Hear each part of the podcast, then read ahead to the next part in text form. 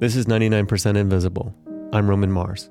Beethoven continued to write music and wrote some of his best music after he lost his hearing. So he couldn't hear his music at all.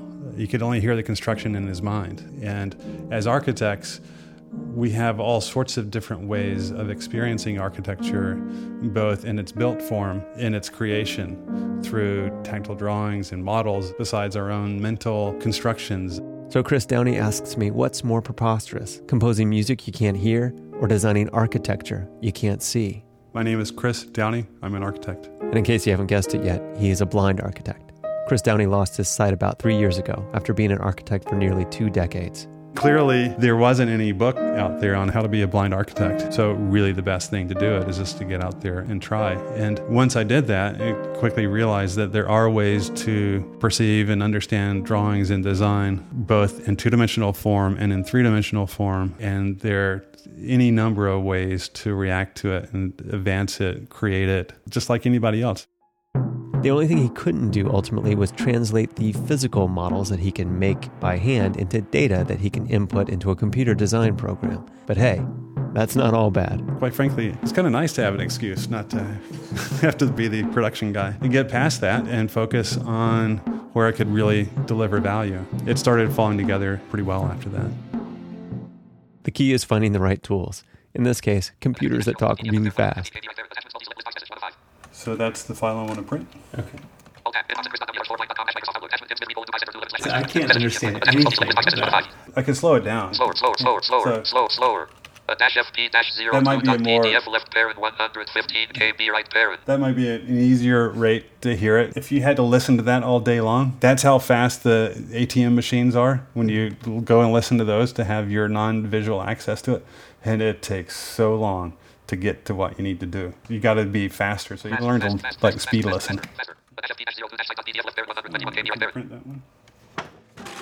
Another key tool is an embossing printer that makes a raised braille dot version of the architectural plans that he's working on. Unlike a sighted architect that can get a bird's eye view of an architectural plan, when Downey runs his fingers over the embossed printed page, he experiences the plan more like an actual person traveling through the building would, as a sequence of vignettes. When you do that, then you have a, a better chance of really putting yourself in that space and thinking about everything that's happening when you move through there.